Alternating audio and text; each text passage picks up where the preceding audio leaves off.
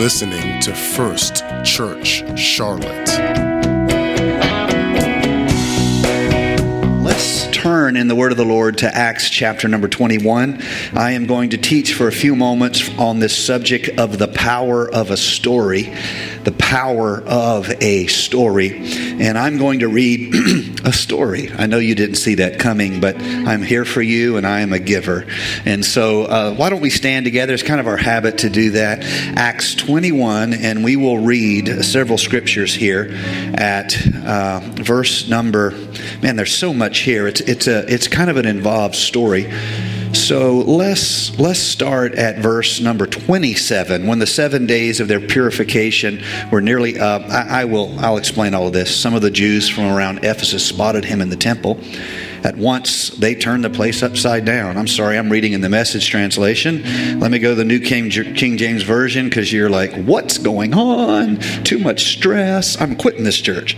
So. Uh, Jews from Asia seeing him in the temple, they laid hands on him and they cried out, Men of Israel, help.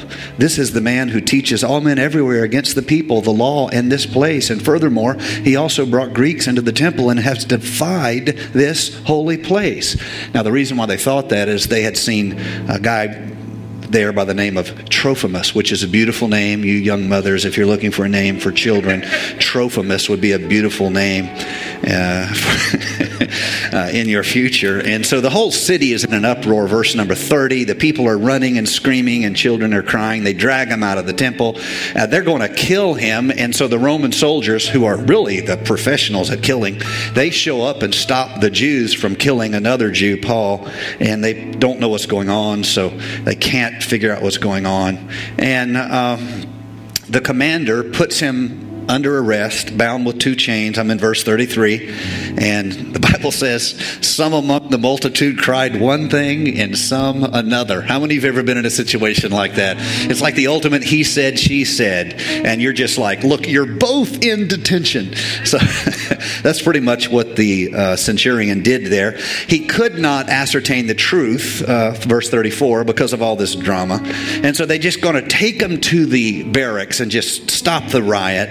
And Paul follows along until he gets the stairs. Now, this is all happening at the temple.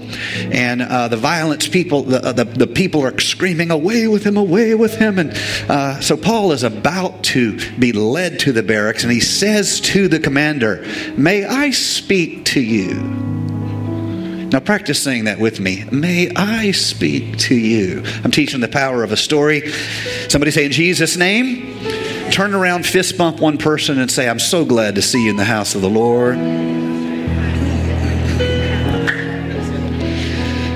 God bless you. You may be seated so there is a whole lot of uh, excitement in the story we read here. If you haven't read the book of Acts, I would very much uh, encourage you to do so. You can do it in about an hour, uh, less than an hour actually. You can probably read it in about 40 minutes. Um, very, very interesting book. Um, just, just uh, there, there's so much real life drama in the book that honestly you don't have to you really don't have it's kind of like uh, something you can't make it up. You read the book of acts and it's like you can't make this up. It's, it's a lot of excitement and drama. Paul has been having great success carrying the gospel all over Asia. Uh, the Lord has been leading him. They have come through suffering, trial, and also blessing and, and revival. Uh, the Lord has, has directed him after much seeking on his part. If you find yourself seeking after the Lord, don't let that discourage you.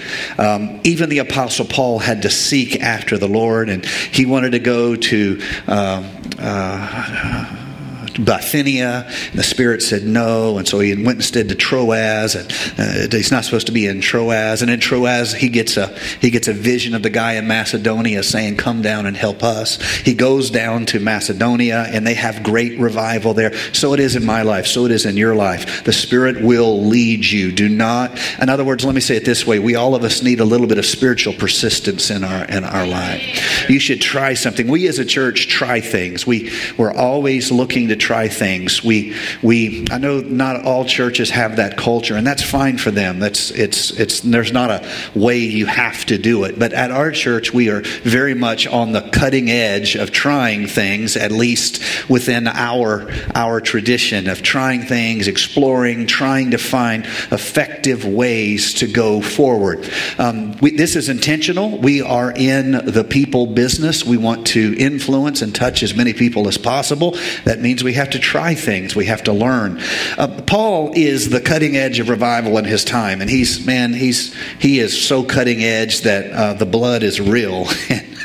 he is having these great churches that are coming up under him, and he, he goes back to uh, Jerusalem. Now, his brothers did not want him to go. When I say brothers, I mean his spiritual brothers, uh, the other pastors, uh, the other apostles. They don't want him to go, and they uh, prophets come to him and they say, "Look, if you go, you're going to be bound, and uh, this is what's going to happen." There's two different warnings. There's no place in uh, the Bible where the Lord tells Paul to go to Jerusalem.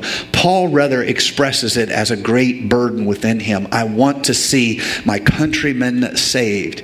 Uh, he finally kind of sneaks into the city. He meet all the stories in the book of Acts. He meets with the leaders of the church there Peter and James and others, and uh, they basically uh, they're very happy to see him, but they're afraid that some of the believing Jews are going to kill him.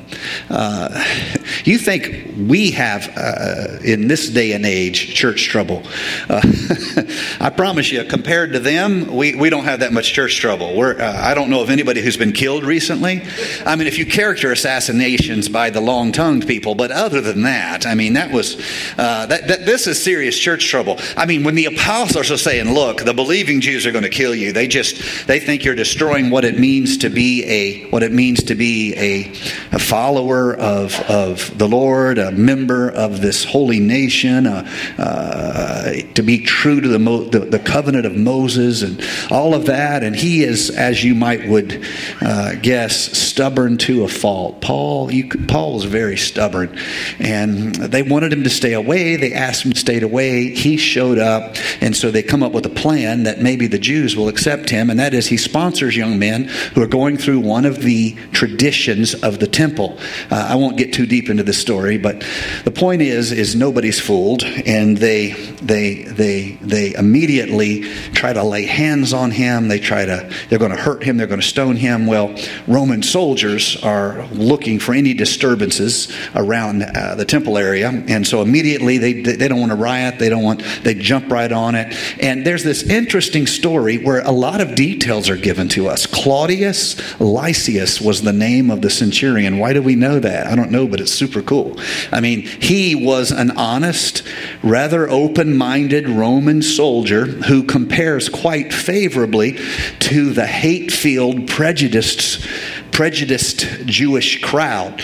Um, they jumped to assumptions. They, they assumed, they, they didn't even bother to check, but they assumed that Paul had brought a Gentile named Trophimus into the inner court of the temple. Now, there was a dividing wall I just covered this in some leadership training I've done for our leadership team here at First Church. A dividing wall that separated people in the temple. The Spirit of the Lord was not separated from the people by a wall, the Spirit of the Lord was separated by a veil. Okay, I want you to get these images. Uh, the veil separates the presence of the Lord from the priesthood who brings the, the sacrificial blood into that place to a mercy seat. And so uh, all of this is uh, according to this traditions. Now, the people were separated by an inner dividing wall. The first court was a court of Gentiles. Gentiles have to stay there. Second court is the court of women. Everybody knows if you want a spiritual church, you got to keep the women outside. That's funny. I don't care what y'all say. No, you women are, are, are a lot of times more spiritual than us men. That's the that's the honest truth. Don't get don't be saying amen now. Don't be, I see you slapping your husband. She's like, that's what I'm talking about right there. Finally, that preacher said something I could agree with.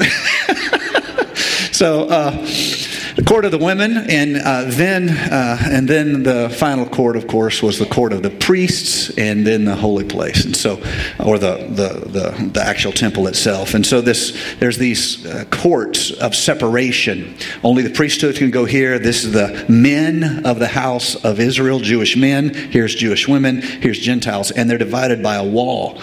Well, actually, archaeologists have unearthed part of that wall, and they found inscribed on the wall.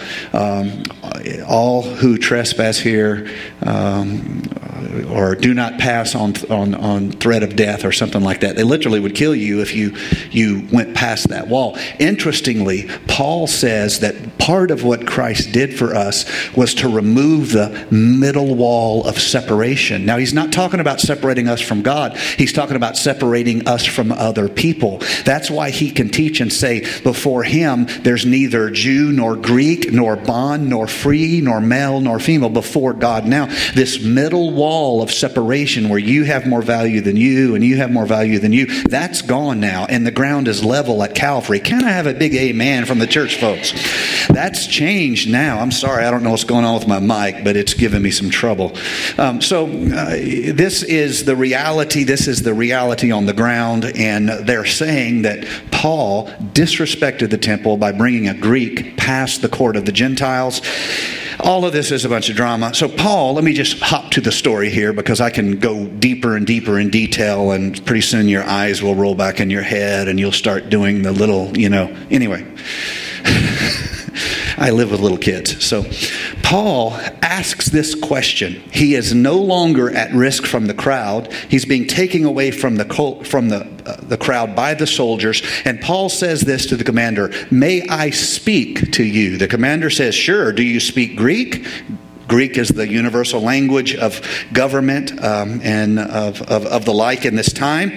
And the, the, the, centurion says, Aren't you the Egyptian who some time ago stirred up a rebellion and led 4,000 assassins out into the wilderness? Paul's like, Huh? You see the confusion that's going on here? Um, Paul says, Look, I'm a Jew from Tarsus in Cilicia, uh, which, as you know, is a pretty good city. It's, it's no, no just little city. It's, uh, I'm a Roman citizen. I implore you, uh, let me speak to the people. And so, what is the first thing that this Roman commander obviously, well, can we communicate? And uh, it seems like you have sense. You're not who I thought you were. I thought that you were a, like a, a assassin type, rebel type person. And now, okay, I'll let you speak to the people. And so, Paul then says this to the people. It starts in the next chapter, verse number 22 Brethren and fathers, hear my defense before you. You see, um, I want you to see how Paul tells them a story. Uh, Paul identifies with them he tells them a story. So there's some lessons here that I, I want to bring out for your understanding very quickly. Um, first of all, the centurion surprised that uh, Paul speaks Greek, uh, but then Paul surprises the crowd by speaking Aramaic. He speaks to them in the Hebrew language, verse number one. And the Bible says when he did that, they became very quiet, or as the New King James, they all they kept all more silent. They thought they knew who he was. But they had made presumptions about him, and they had been willing to threaten him based on those presumptions. And now, when they realize he's not who they thought he was, and he could talk to them in a language they could understand, they were willing to listen. So Paul then speaks in this fluent Aramaic that is the language of rural Palestine, uh, rural Syria, and of course all over um, this area where these people are from. Uh, anyone who thinks he was a collaborator is going to be corrected. The first thing he does is identify with them. Just very quickly, watch this. I am indeed a Jew. I was born in Tarsus of Cilicia, but I was brought up in this city, Jerusalem, at the feet of Gamaliel. Gamaliel is one of the most uh, notable teachers of the time. In fact, when the Christians first had their revival success, and there were some people saying we should persecute him, and other people saying we shouldn't because the Lord is in this, they came to Gamaliel, famous teacher And they said, what, we, what should we do? And he lays down the gold standard of how we treat other people who are having some type of a religious awakening. He said this, and I love this, I quote it often. Look, if God's not in it, nothing will come of it. But if God is in it, you don't want to speak against it because then why would you want to fight God? And that, that's some good wisdom. Paul said, "Look, I, I am, I am, I went to the school of Gamaliel. I was taught according to the strictness of our father's laws, and I was just as zealous toward God as you are today." What is he doing? He's communicating. He is identifying. He is reassuring, and he is placing himself in a. Uh, he he is with them. He's not against them. He is with them. He is identifying identifying with them. I was I am just as zealous toward God. I was just as zealous. I am just as zealous toward God as all of you are today. In fact, I persecuted the church. He is telling his testimony. He is not giving them his truth, not yet. He's given them his story. I want to say that again. He's not given them his truth. He will, but that's not the first thing. That's not where he starts. He will get to his truth. Now, I know that I don't mean to. I don't mean to uh, give the impression that I, I am post truth like so many in our generation, and I don't mean to give the impression that uh, I do not believe in absolute truth. I am a fundamentalist preacher in the South. You know what that means? I, I, I, I, am not in some way a relativist where all tr- where all truth is the same. I'm not. I very much believe in Jesus Christ as the way, the truth, and the life. But because the Lord has chosen to interact with us through faith, the Lord will not force anyone to see something against their will. They have to believe. I'm going to say that again. They have to believe. They have to believe. And so, whether or not I'm right or I'm not right, if they don't believe, it won't matter if I am right. And so now we get into this principle. If you want to influence people, you have to be wise. And Paul first, he uh, relates to them. He identifies with them. He finds a common way of communicating. And then he tells his story. He tells his story. And his story will continue um, in, in, in the passages. One other thing I want to point out to you. He, he, he, he tries to remove the animosity he sees them as his people, not you guys, but his people. He calls them brethren and fathers, which in this time and uh, is is those are the language. Uh, that's the language of family. That's not just the language of you know citizens and Romans. That is the language of family, brethren and fathers. He identifies with them, and then he gives them his story, and it's going to go like this: Who he was was, what happened to him, and who he became. What he was, who he was, the story of what happened to him, and who he has become in Jesus Christ. So here's the story his past, his testimony on the road to Damascus, the Jesus speaks to him the first time. Uh, this is here in verses uh, 8. I am Jesus whom you are persecuting. Uh, and then he tells the story of Ananias who came to him and said, Brother Saul, receive your, your sight, um, and com- uh, literally prophesies over him. Then, three years later, he had another vision. He's going to tell the story of that in verse number 17. Now, it happened when I returned to Jerusalem and was praying in the temple. This is three years after the Damascus Road, he had this second vision, and the Lord warned him, Make haste and get out of Jerusalem quickly, for they will not receive your testimony concerning me.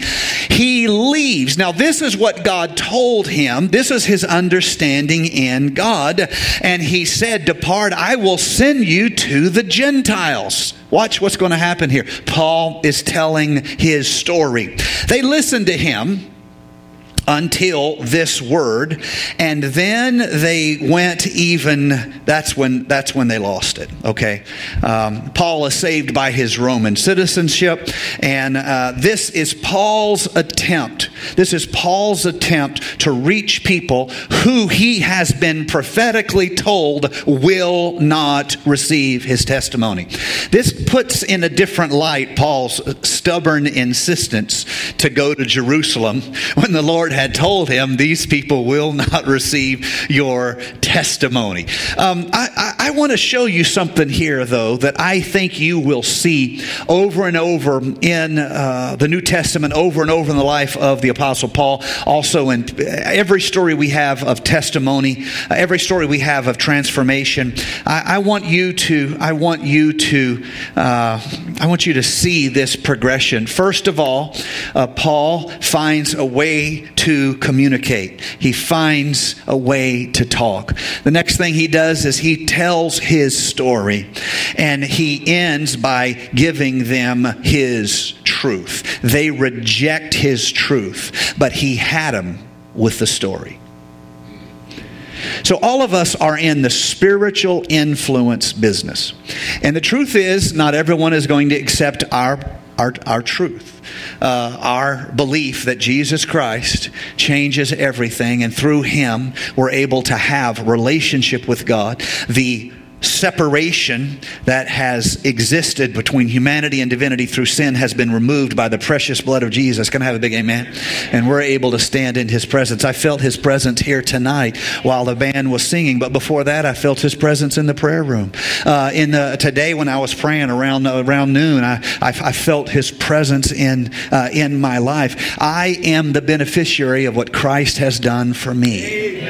I want to share that gospel. I want to encourage people people to turn their heart toward the Lord Jesus Christ. I don't want to hold my theological and religious beliefs in a complete stack. And I'll explain this where if you don't accept all of it, none of it will benefit you. I'm happy if you will just think good thoughts about the Bible occasionally. I'll take that as a starting point. Uh, you don't have to show up and be full fledged member of the church. Uh, I, I will take anything that someone has in their life to turn themselves toward the Lord because I believe that's how the Lord starts a work in you. Uh, when you have unsaved loved ones and unsaved family, uh, don't don't argue about things later on in the journey. Let me say that again. They haven't even started, and you want to argue about things that's maybe years in there. They may never get there. Take what you can get and celebrate. Don't be like the judgmental church member who's looking to see who really was blessed while the angels in heaven are rejoicing because one sinner repented. Yeah, their life may be imperfect, but they repented. Let's celebrate whatever God is doing. Let, can I have a big amen? Let's be the church of praise God. That's awesome. Let's be that church. Let's speak that life. Yes, they have more to come, and guess what? You do too. And the chances are they'll make more progress than you have. I mean, who knows? My point is this um, we are in this, we, we have this desire to influence people toward the kingdom of God. And when they do that, if you have, a, if you have someone you're going to see over the holidays and they, in many ways, have uh, turned their back on the church, I, I want you to be reminded of this. They probably aren't rejecting God, they're rejecting their experience of the church and they're angry. They're not angry at God. They, they probably don't even never really had a sense of who He was. They never beheld the beauty of the Lord. But oh, how that church made them hate church. You understand what I'm saying? That's what they've rejected against. So don't try to convince them of something that may be down the road, like regular church attendance with imperfect Christians. Start with just the simple beauty of what Christ has done for us. Let there be progress. Is this making sense, anybody? Let's do what Paul did. Let's realize the power of a story.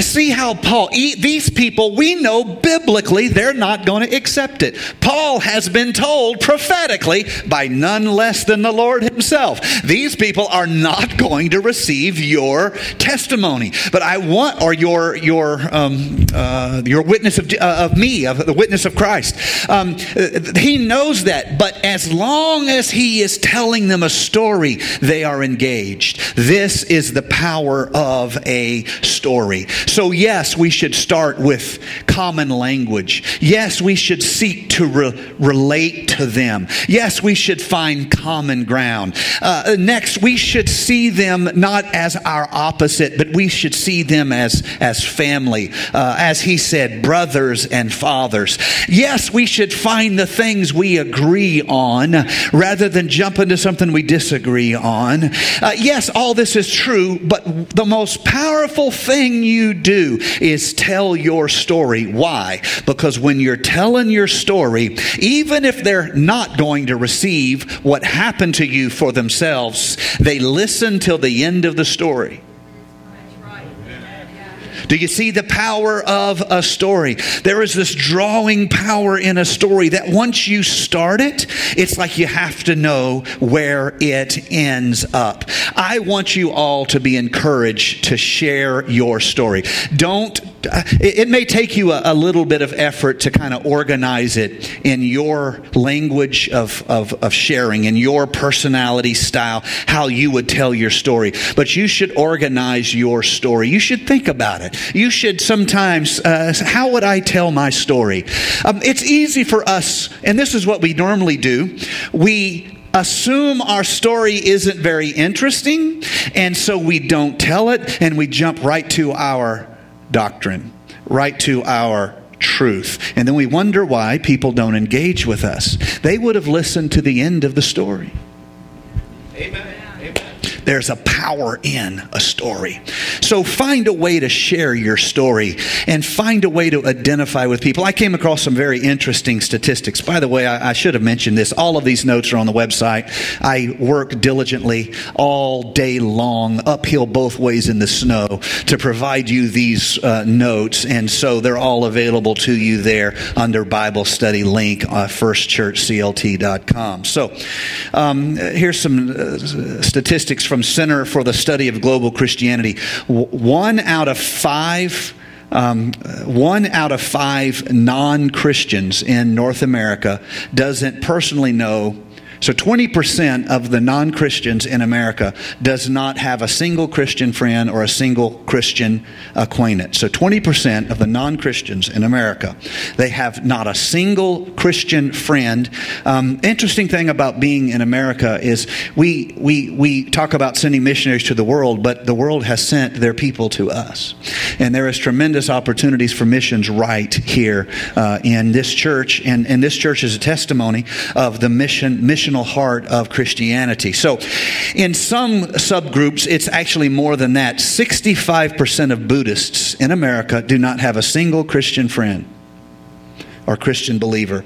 Um, 75% of Chinese people who are not already Christians, there has been a great revival in China, but of the traditional Chinese um, uh, belief structure and people in that, 75% of them does not have a single Christian friend. 78% of Hindus in America do not have a single Christian friend. 43% of Muslims in America does not personally know a follower of Jesus Christ. And so worldwide, the number is the the numbers are even uh, even worse worse than that. Uh, many people know no Christians, and so I want to uh, uh share with you one of what one of the researchers in this study said, and they were interviewing all of they had interviewed thousands of non Christian uh, Christians in North America. They interviewed thousands and listening to their stories. And one thing he said was that a surprising thing to him was how small gestures have a huge impact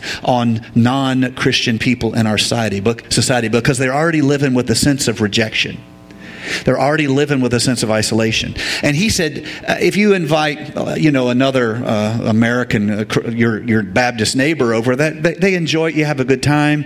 It doesn't really impact them. They feel accepted. But if you invite your Hindu neighbors over, he said it will have this tremendous impact on them because they're already living with a sense of alienation. There is power in your story. You don't have to fancy it up. There's power in your story. There is a hook of interest in your story. You should tell your story. You should find a way to tell your story to the people in your life. This is what Paul does. And this, he has them. As long as he's telling the story, he has them. And the Bible says they, li- they listen carefully. Now, you know, and I know prophetically, they're not going to accept okay, in this moment. I want to show a negative example to show you how powerful your story is. And so I have had things happen to me that I have to find a way to tell in the form of a story because that testimony is the most powerful thing I can share. You have a testimony. Has the Lord ever brought you through a difficult time? When you meet people going through a difficult time, you already have a ready made on ramp has the Lord ever healed your body? If you meet any sick people, you have a ready made preparatory lesson in your life that God has given you. And this is what we'll do. Oh, if I was, if I was, you know, friendly like Brother Ed, then I would tell my story. Uh, no, stop it already if I was if I was you know charismatic like like Pastor Nathan, the other Pastor Nathan, then I would tell my story. No, it is your story, and you would be surprised how powerful it is. And this holiday season, I want you to tell your story. God's done too much for you to hide it under a bushel. Make an effort to share the goodness. There is more than one way that it will bless.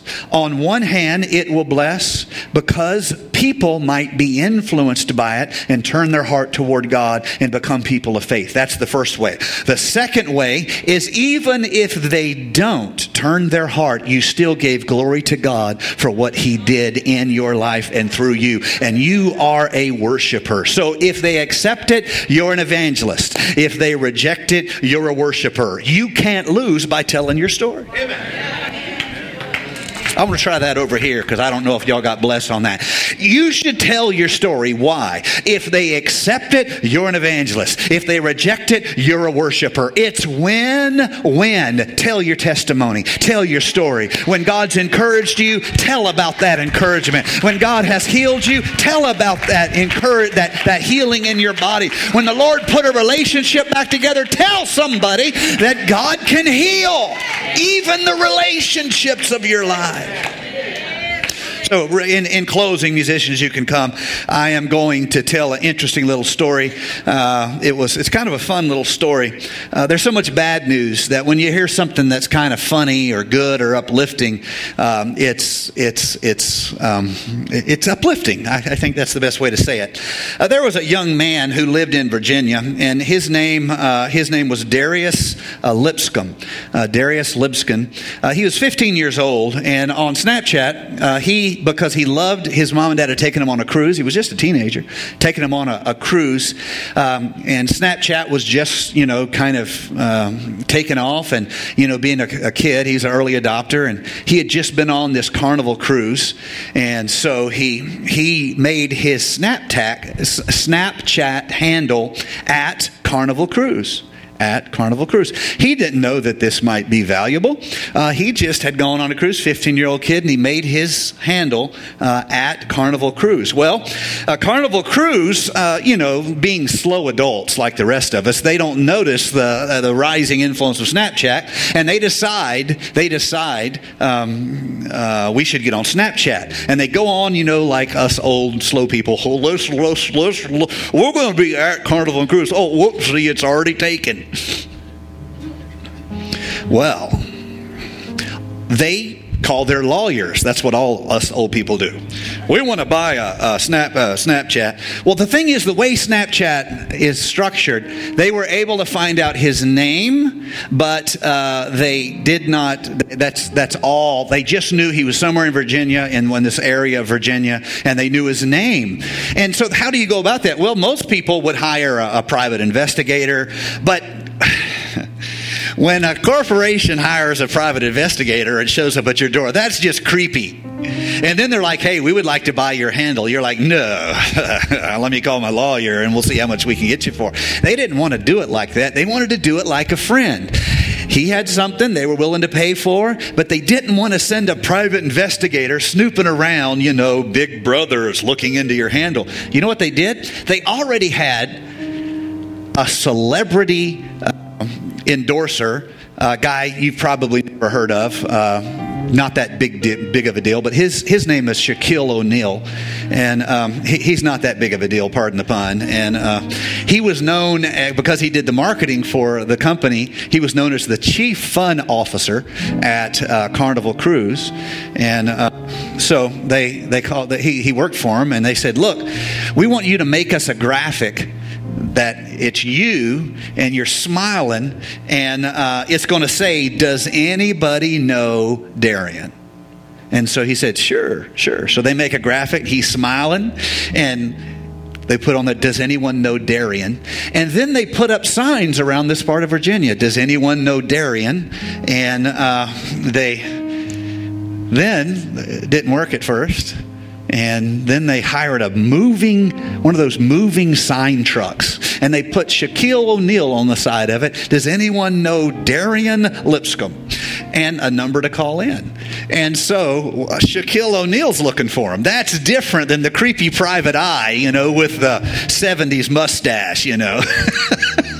it's uh, so, so somebody's uh, cool. So, so uh, that, they found out about him. So they had Shaquille O'Neal contact him, and he's like, "What's going on? What's going on?" And they said, he, he was like, "Look, we want your handle. We and we'll pay for it. What, what, what do we need to do?" And so they they did the negotiations. They had all the lawyers do all that. Anyway, among other things, they gave him an all expenses paid European cruise for all his family and friends on the newest carnival ship, the Horizon that was worth you know thousands of dollars. And uh, the point is, how do you find somebody? Let, let me say it this way: if you want to make a connection and you don't know how to do it, how do you do it? Here's the thing: you don't know, but you should just start trying in a positive, happy, non creepy way.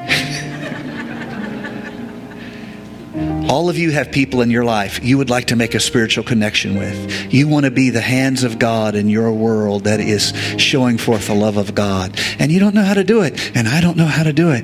And that's okay if Carnival Cruises can find a 15 year old by saying, What is not creepy? What would be fun? What would be, I promise you, in the same manner they just had to brainstorm and come up with something to try, you should try some way to just make an effort to be the voice that speaks hope and life to the people in your life that you desperately love and you want to see blessed. And I want to say this to you you've got this, you can do this. How do I know that? That. And why do I say it? Because God put you there. That means you know everything you need to know and you can do everything you need to do. Just show forth some interest in the spiritual potential growth and ultimate salvation of the people in your world and watch how God uses you. There is power in your story. The most powerful thing in the world, I'm ending with this the most powerful thing in the world is a story. Why do I say that?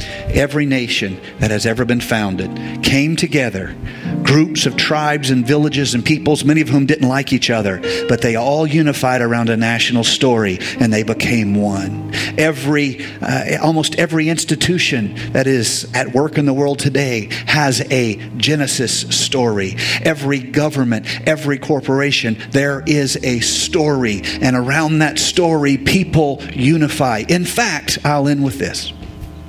In fact, a story is so powerful that when God wanted to show you how much He loved you, he used a story. And a baby was born in a manger. But wise men came to honor him. And he grew and came of age. And he took all your sins and he said, I love you this much. It's a story. If God Himself chose a story to change the world, you ought to be reminded just how powerful your story is. Your story opens the door for you to tell His story. Let's all stand all over the house. Lord Jesus, we want to manifest your heart, manifest your kingdom in our community. Lord, all of us are going to business events, holiday parties, corporate parties. We're going to see family. We're going to see friends. And a lot of times we, we, we get so caught up in our disagreements that we forget the power of a simple story. And we, we want to we wanna jump straight to our disagreements or straight to our arguments or straight to our, uh, our logical conclusions. And we, we miss the fact that none of those things make a dent. Uh, they, they don't they don't they just they just run off of people's armor so to speak. But telling them our story telling them our experience will cut through all of those resistances. And in many cases even if it's not something where uh, there is an immediate change on their behalf there is a certain appreciation there and there is a certain uh, friendship that is born out of that story. And then they having listened to ours give us a chance to listen to theirs. And out of those combining of communication and, and stories and gestures of affection and, and time together comes, comes really a meeting of hearts and a, a meeting of minds. And now true spiritual influence is able to be uh, to be seen in, in, in their lives and in our lives. Lord Jesus, anoint us for your work, empower us for your calling. We're all of us, we believe, placed by your will. We all of us are intentionally gifted by your bounty of heaven. Our gifts are not accidents. You gave them to us for the purposes of the kingdom, and you asked us to give them back to you by paying forward your love through the people in our life. In Jesus' name, anoint us for that work, bless us for that calling, and we praise you for it today. Amen. Thank you for listening to First Church Charlotte. If this podcast has blessed you, please rate it with four or five stars. By doing so, you will help others find our free podcast and bless them. If you're in the Charlotte, North Carolina area, come worship with us at 4929 North Sharon Amity Road. For information about service times, church ministries, and so much more, visit us online at firstchurchclt.com. If you would like to help support our efforts, please text GIVE to 704 445 5353. We pray God's richest blessings to you. Come, worship with us.